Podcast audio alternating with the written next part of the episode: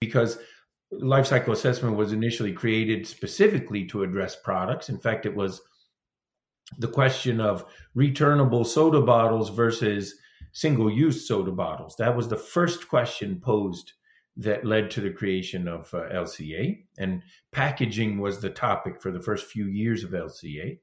But it doesn't have to be restricted to products.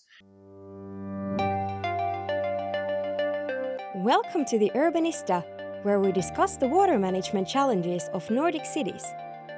From safe drinking water distribution and stormwater collection to building sustainable urban living environments. Here is your host, Delphine Vesalo.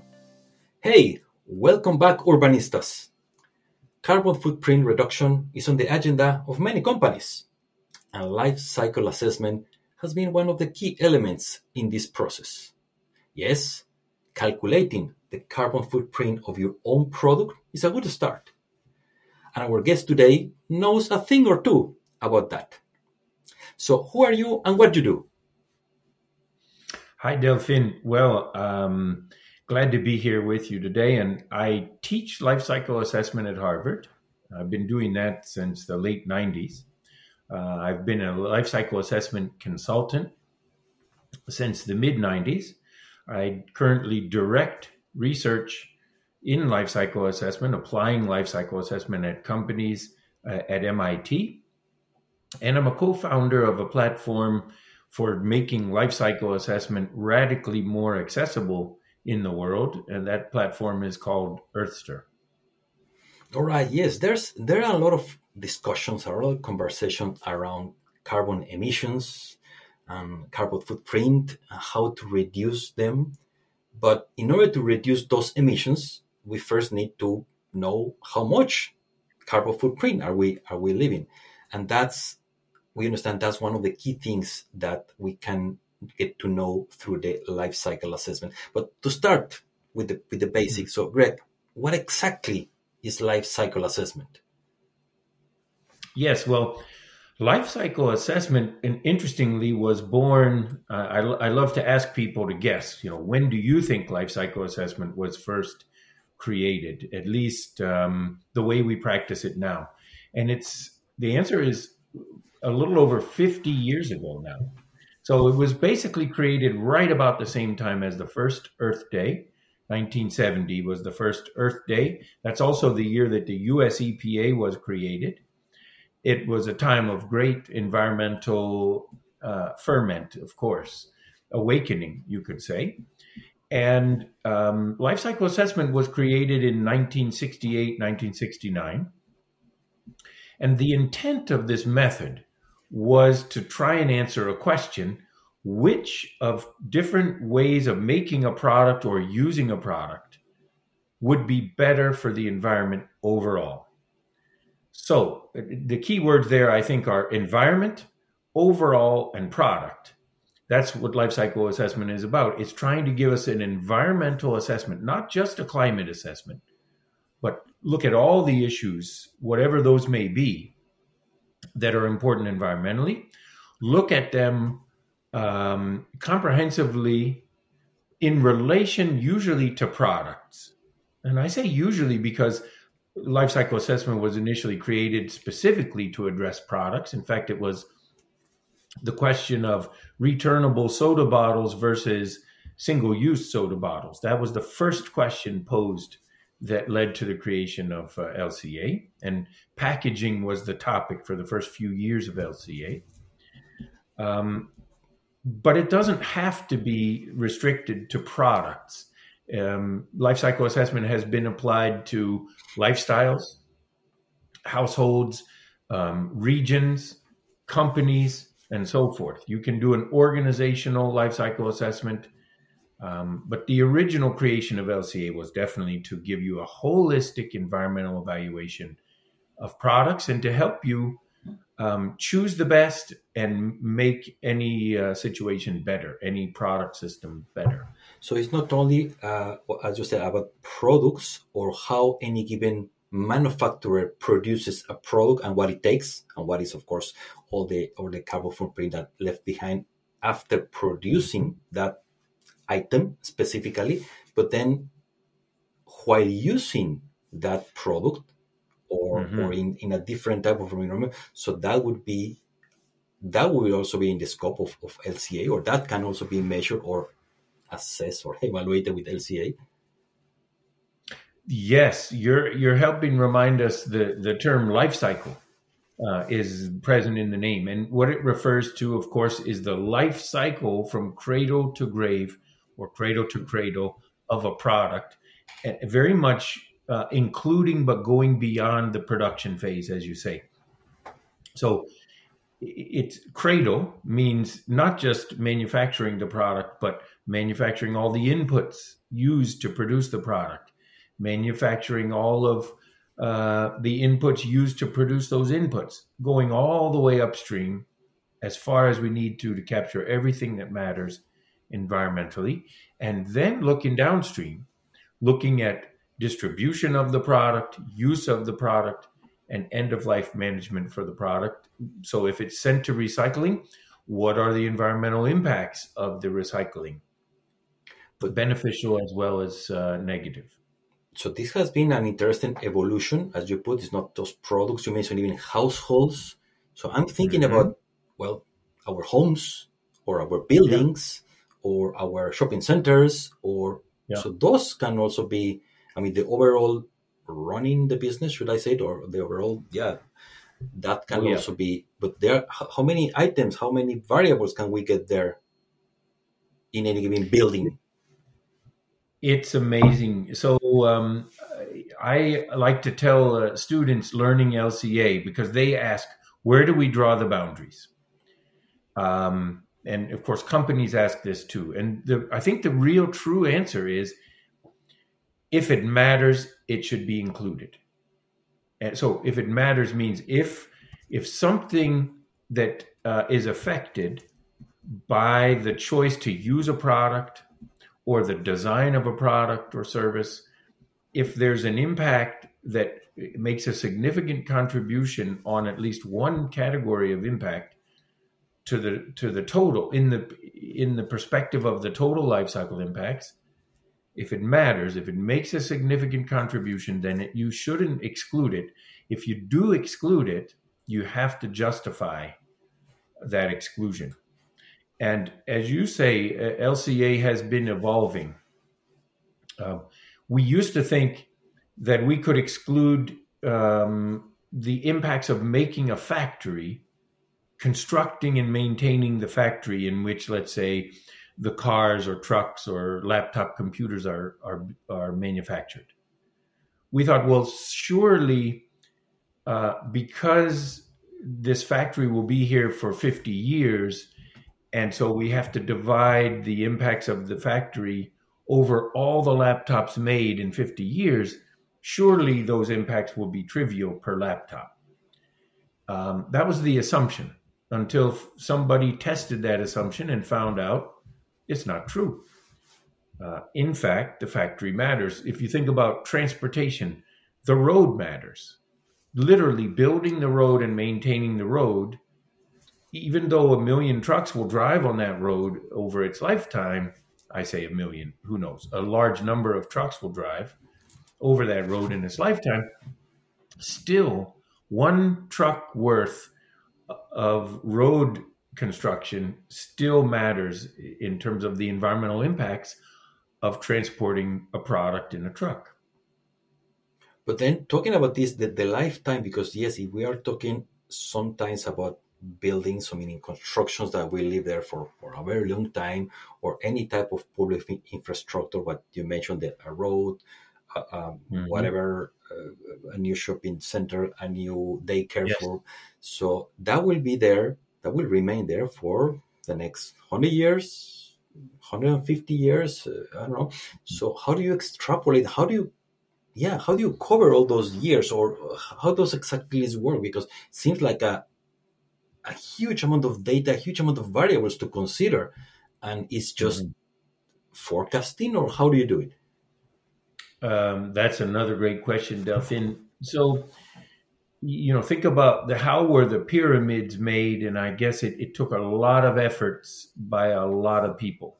You know, uh, incredible amounts of person hours of labor and contributions that were accumulated one after another. You know, you, we had one generation of people building the first layer of the pyramids and uh, through their lives, and then they died, maybe, and then and along came the next generation to lay the next layer. Um, we've been building life cycle assessment databases and information sources uh, for also decades, and when we produce a life cycle assessment today, we're also relying on information contributions that have been made over the past several decades.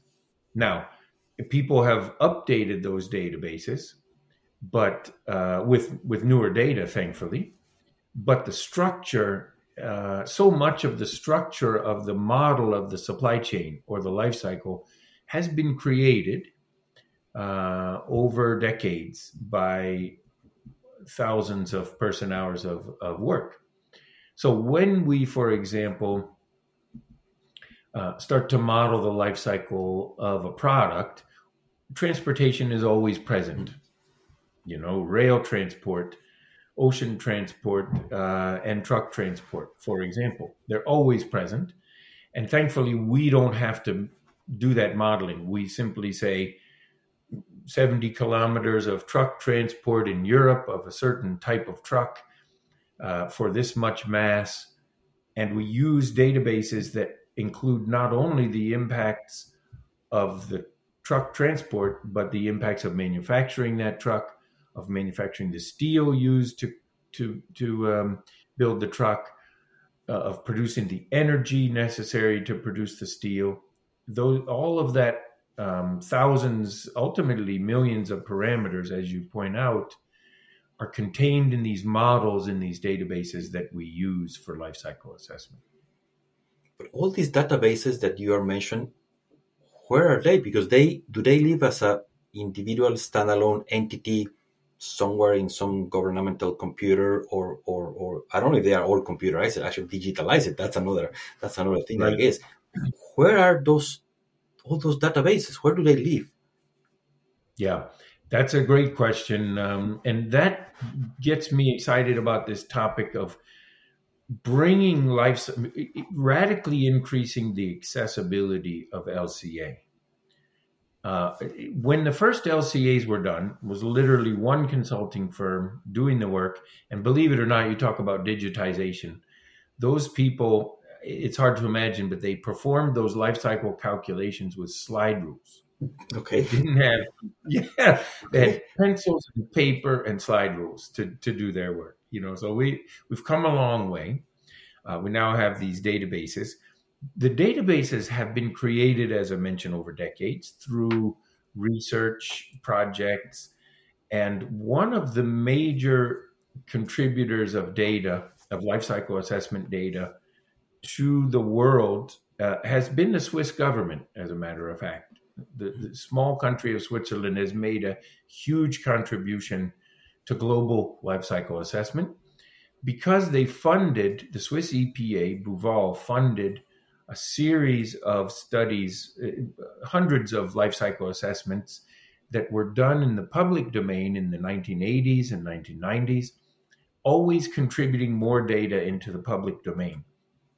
Actually, to the point where around 2000, there was too much data in Switzerland and it was conflicting with itself you, you had data from one research institute covering the same topic as data from another research institute, and they didn't always have the same numbers. And the Swiss government said, we need to consolidate all of this data into a single database and make it available for LCA practitioners around the world. That was the birth of what's called the EcoInvent database. It's the largest, most transparent uh, life cycle assessment database in the world. And by transparency, I mean that when you get a result for here's the impact of transporting something in a truck, you can ask why. You can say, where are these impacts coming from? How much is from the road? How much is from the truck? How much is from the steel in the truck? With EcoInvent, you can always look upstream and see those impacts, and you can find what we call hotspots, the key contribution, the key processes that contribute a major contribution, make a major contribution to total impacts. So the the EcoInvent database is is a great example. It's the most important example of a database for LCA, but there are many.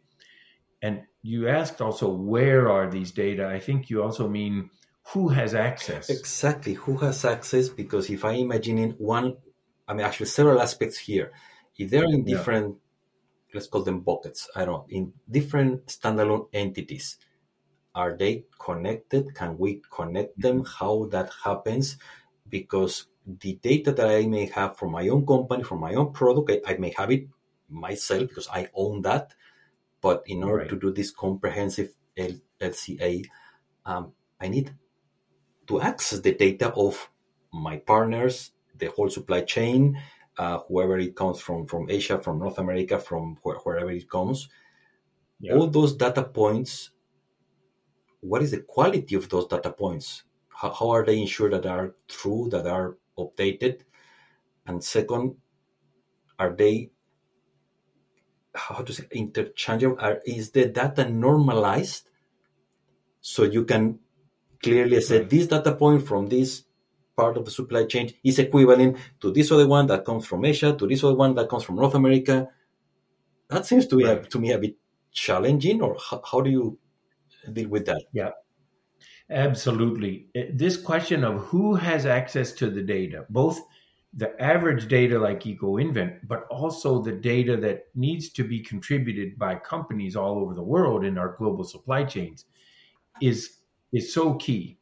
And and and solving that problem, moving us into a modern situation on that problem, is one of the missions of the Earthster project that we talked about. We could we can talk about. I mentioned it.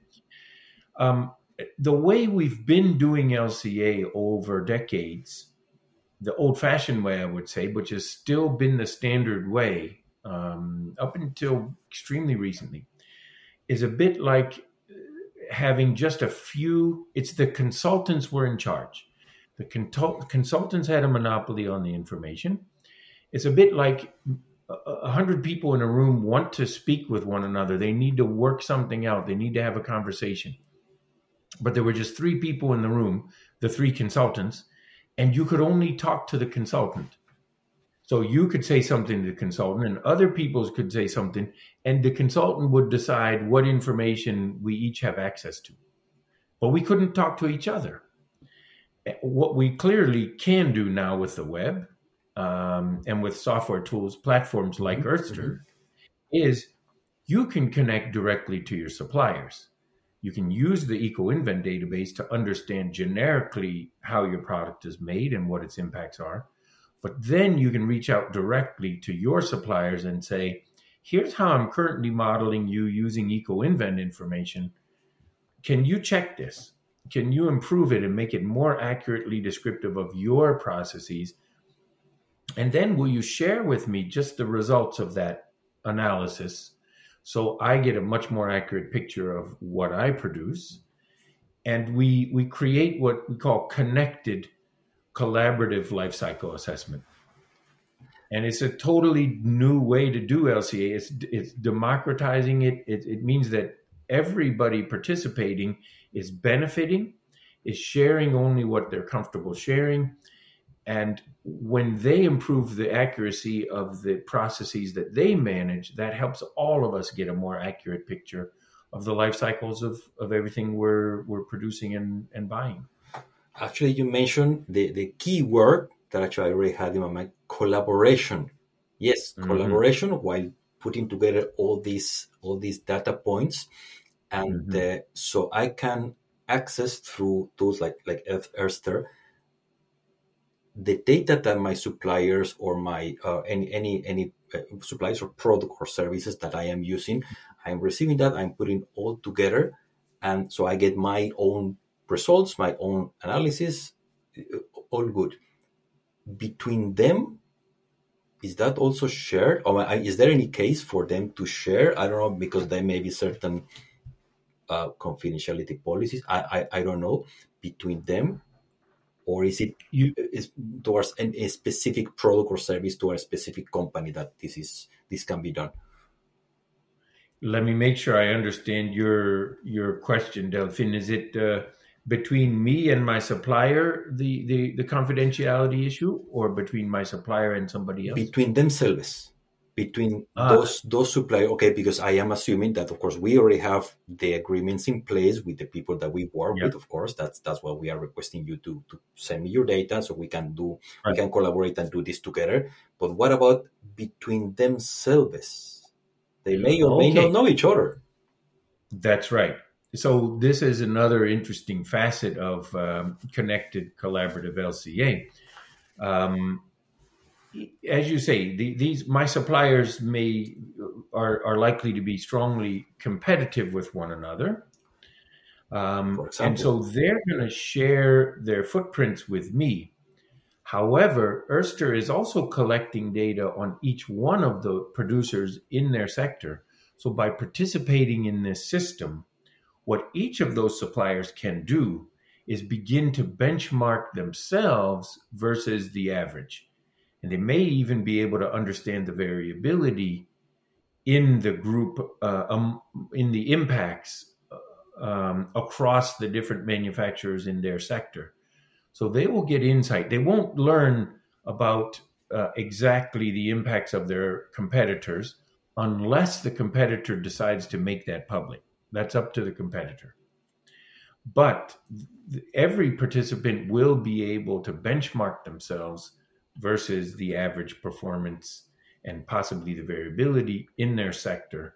So you can all, everyone gets insight about how well they're doing and incentive to continuously improve. Which goes all to being more competitive.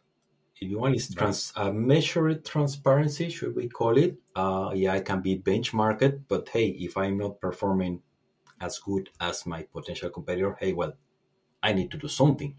So that right. I'm, I'm realizing that this also increases this the competitiveness between well between all these actors in the uh, uh, in the process. So all this information, once assessed, is put in one place, digital or or, or not one, uh, which is the form of this final document. We know there's this final resource. We know uh, if the if the final shape is on a LCA report, if the final shape is an environmental product declaration, perhaps, is which are the options to present this uh, to the different to different people that we need to send.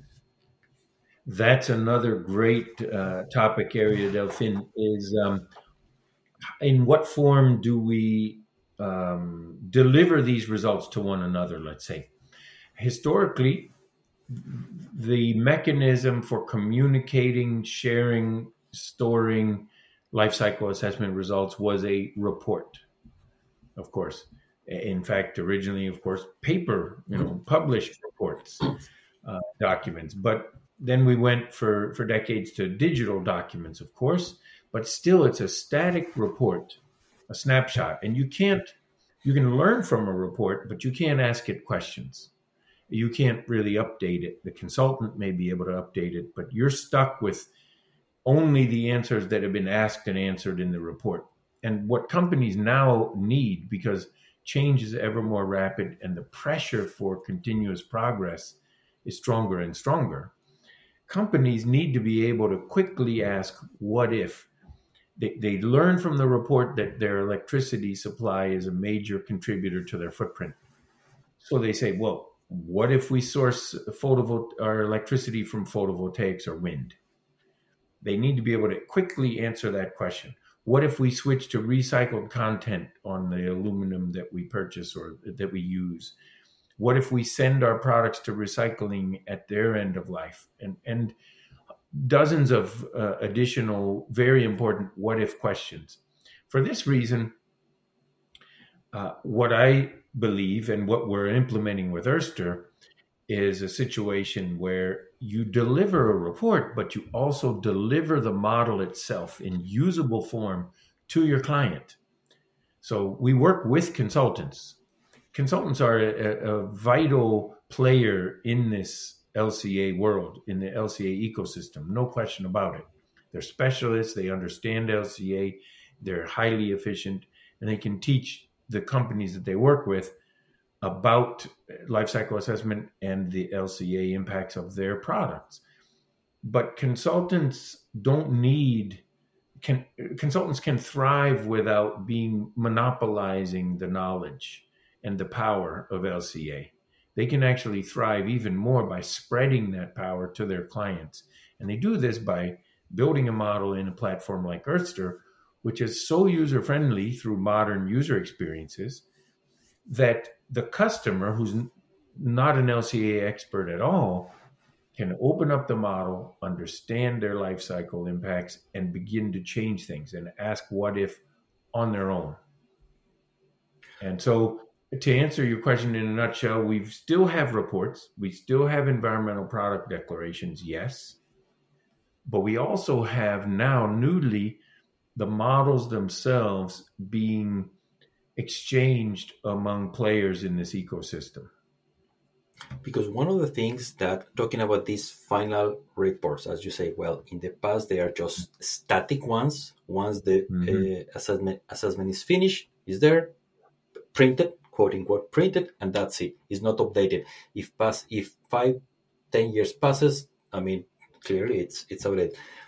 These documents that now, as you said, can be regularly updated as the situation change or as the mm-hmm. elements in the supply chain or in the whatever elements change is this report somehow standardized because one thing that we have been listening from from our side from the consultants as in civil engineering consultants mm-hmm. or urban designers that they are presented with either an EPD or an LCA report and okay good I want to assess the the elements that I'm putting in this project that we are working now for X or Y government, we are mm-hmm. presented with EPDs, we are presented with the uh, all the LCA reports, and they turn out to be slightly different. So how can we yes. compare apples with apples if even the reports are not the same?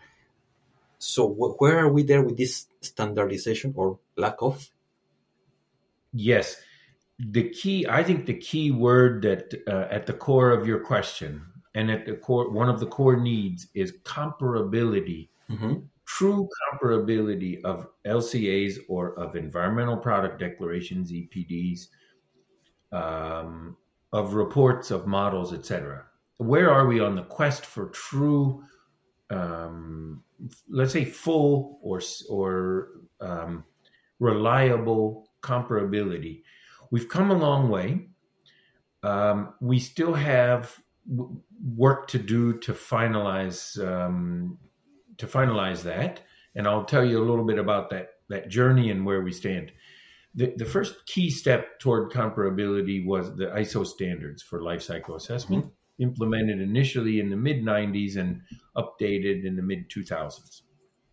So the ISO standards really uh, laid out a lot of requirements and guidelines. If you're going to do an LCA, you need to include this, you need to do it this way, you need to document these aspects of your study, and so on. It helped.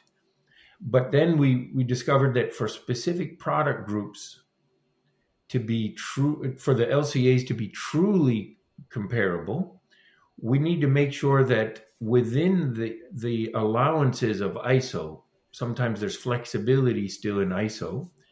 We need to make sure everyone makes the same decision on each of these key mm-hmm. flexible uh, things, such as um, which impact categories do they address? Which parts of the life cycle do they include? How do they define and quantify the function delivered by the product, which is the basis for comparison? a fair comparison. Those issues are all established and, and nailed down precisely by the product category rules that govern or shape an environmental product declaration. And some people hoped that by just having good, well written PCRs, product category rules for EPDs, that we had solved the comparability issue. Um, it turns out we haven't. Research has shown that you can still get quite different results on some impact categories um, even if two consultants follow the same PCR, doing an LCA of the same product. Why? One of the biggest re- remaining reasons turned out to be the data that they use, um, the data sources. And so this is an interesting challenge. How do we make sure that ideally everyone would use the same data, but we want the data world to be a competitive space where where data providers essentially are competing to provide the most accurate, most appropriate data for each product and service in the economy. If, if a government agency or a global entity was filling the data gaps for everything, we'd be all set. But that's not the case. We have a we have a marketplace for data. It's a supply and demand um, context, and so we need competition there rather than a monopoly. And yet we need people to make the same choice. Um, and I think a, a, vision that I actually put forward to a, an organization called the Sustainability Consortium, still in existence. I first proposed this uh, over 10 years ago to, to the TSC. Um, was let's evaluate transparency. Transparently, let's evaluate the uncertainty in every data set being supplied to the world into the data marketplace. Um, and let's identify the least uncertain data solution for any question somebody's going to ask. And that least uncertain, uh, most appropriate uh, data set should be used by the practitioners building an LCA on that question. And in that way, we can still have competition in the data world, but we can also ensure that we all use the same data at the same point in time.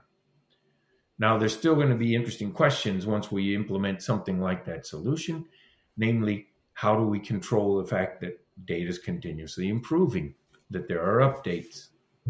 Uh, but I think um, that's where we are now. Is really the final frontier on this, Delphine, is is the data sources um, and getting co- consistency in data and making sure that everyone indeed uses the best available data for every, for each task. Yeah, the reli- reliability of that data and that everyone understands how to interpret that final document that that that is the data that is reflected on that document, which is another of the of the things that we have been hearing from from different types of uh, uh, design uh, urban design companies that yeah, we may not fully understand sometimes the difference between one and or another.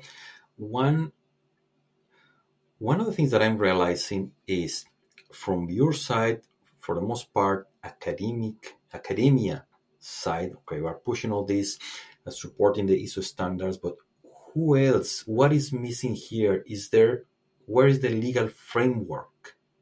Is there mm-hmm. something that we can support us? Have the European Union, for example, step up, or or where are we in this in, in, in terms of the legal framework mm-hmm. for LCA or in general for okay. Well, we're that's a, a, fascinating topic, and we're at a time of um, quite some urgency, and it actually res- relates closely to the point you were making right before your question about how do we interpret results. Um, there have been some lawsuits recently uh, brought against major retailers, for example, in the, in Europe.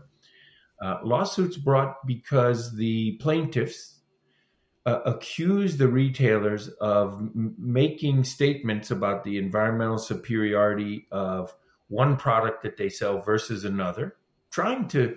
It looked to me like they're trying to help consumers make a sustainable choice within the product offerings from the retailer, and yet they were still taken to court. Um, and the, the accusation was that the data was not perfect. For example, the data on a particular t shirt was about uh, that kind of t shirt, but it wasn't about exactly that particular t shirt being held in the hand of the consumer the cotton, for example, was based the cotton information the information on the impacts of cotton manufacturing was based on a sample taken from cotton farms a few years prior in, in part of the in part of the globe. Mm. but not data from the exact farms that supplied the cotton that went into that exact t-shirt. Now, this to me is a bit of a misunderstanding on the part of the plaintiffs if they truly believe what they're complaining. Because we never have perfect information. We, we always have information that is hopefully useful information with uncertainty with with imperfections. And the question is is it useful? Can it help us improve the probability that we make the right environmental choice? It can't guarantee with 100% certainty you know that the carbon footprint of this t-shirt is exactly 1.234 kilograms. Um, and so some awareness and some maturity about dealing with imperfect information which we do in the rest of our lives all the time. Somebody tells you how you know you ask the question how far away is this restaurant and then say one to two kilometers or or something like that you know four or five blocks uh, 10 to 15 minute walk something like that. You you don't expect them to say uh, 12.34 uh, minutes. And so why do we ask for a carbon footprint of 12.34 you know we need to get used to round numbers in lca i think and uh, because that's the best we're going to be able to do. Things are always changing and data is imperfect. But uh, legal framework yes. um, well actually we at one point is this okay we just have yeah. to live with it. Imperfect information as as you just just explained that would be i guess a long process a long educational process that we are uh, in this type of mindset data driven and they have be precise numbers about anything how come we have if we have some modern computers, it's 2022, how come we cannot have precise information at any given point? But as you said, as you exemplified, well, we need to start uh, understanding and living, living with it, with it. Uh, mm-hmm. Perfect information. That's that's a good one. Yeah, legal legal framework. Where where do where do we are? What was your what are your thoughts about that? Well, what uh, the European Commission has stated, and they actually told us um, long ago that we were going to hear from them this November. Time's running out. We got about a day left mm-hmm. as the as recording this to hear from the European Commission on this, but they were going to uh, provide some guidance coming uh, in relation to the PEF project, Product Environmental Footprint Project, um, and stating not only that the PEF framework which has already been piloted and refined uh, many times, and it has gotten, I think, very useful. It, it, can always get better, and there's certain issues about it that can always be improved. But it's a valuable framework for really standardizing LCAs, making them more comparable, helping them communicate well to the consumer. What the European Commission has been considering is requiring that if a company wants to make an environmental claim publicly uh, about products, they need to back it up with a PEF, with, with a life cycle assessment done according to the guidelines of the product environmental footprint framework. And that would help uh, comparability. It would raise some issues of cost and accessibility to small and medium enterprises that need to be addressed uh, it raises this question of well, what exactly, which data will be used, and how does that uh, get answered in a way that ensures comparability with while maintaining competition on data provision.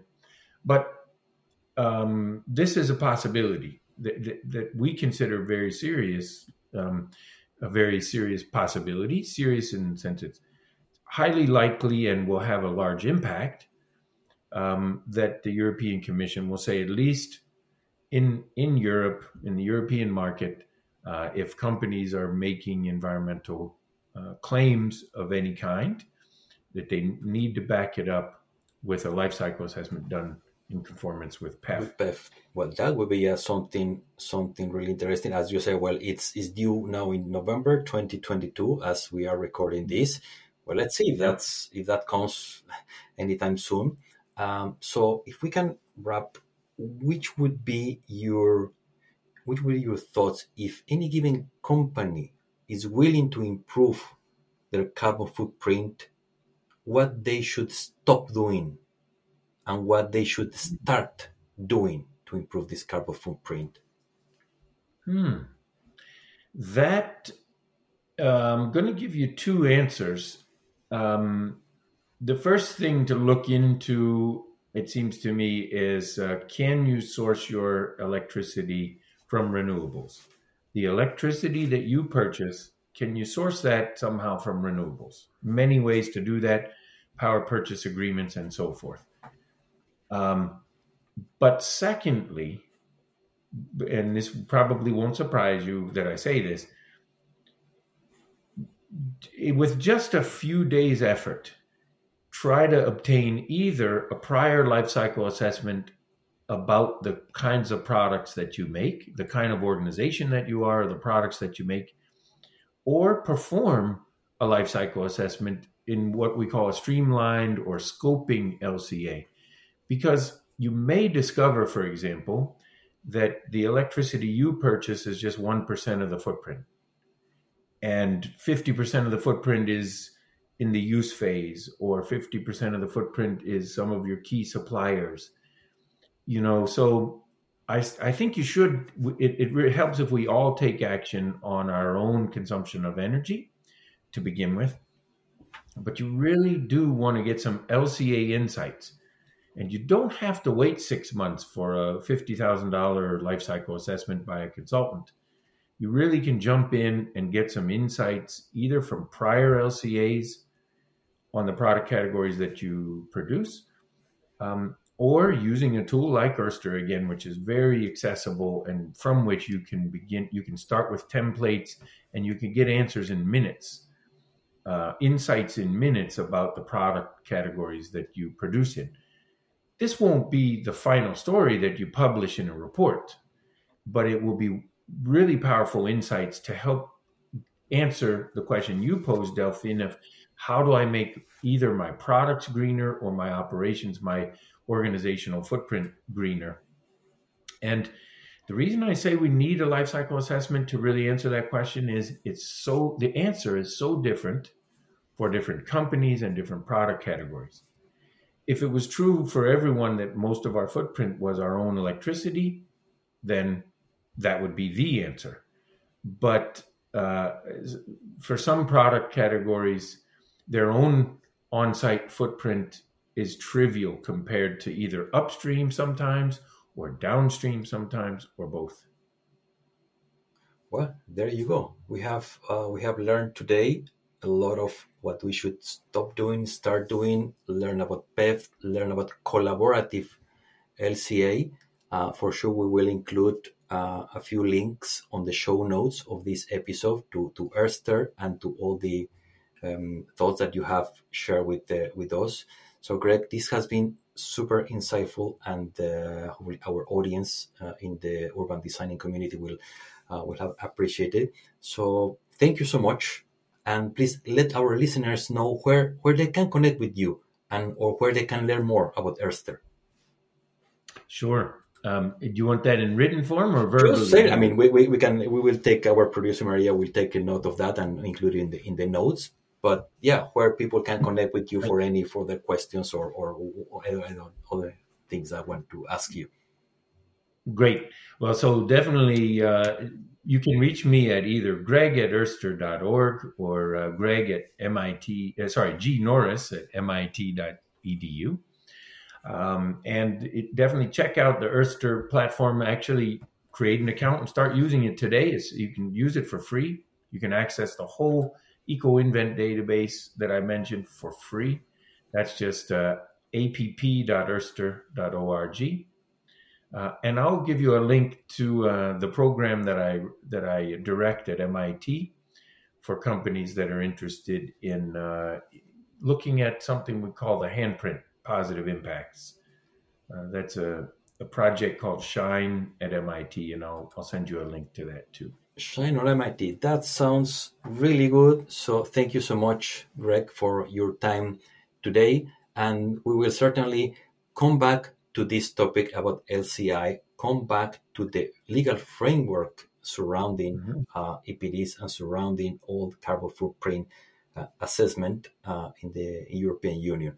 So thank you very much, Urbanistas, and see you the next time. Thank you for listening to the Urbanista podcast, a production of Uponor Infra, the leader in sustainable infrastructure solutions. If you found it interesting, why don't you share it with your colleagues? We all together can move our industry forward.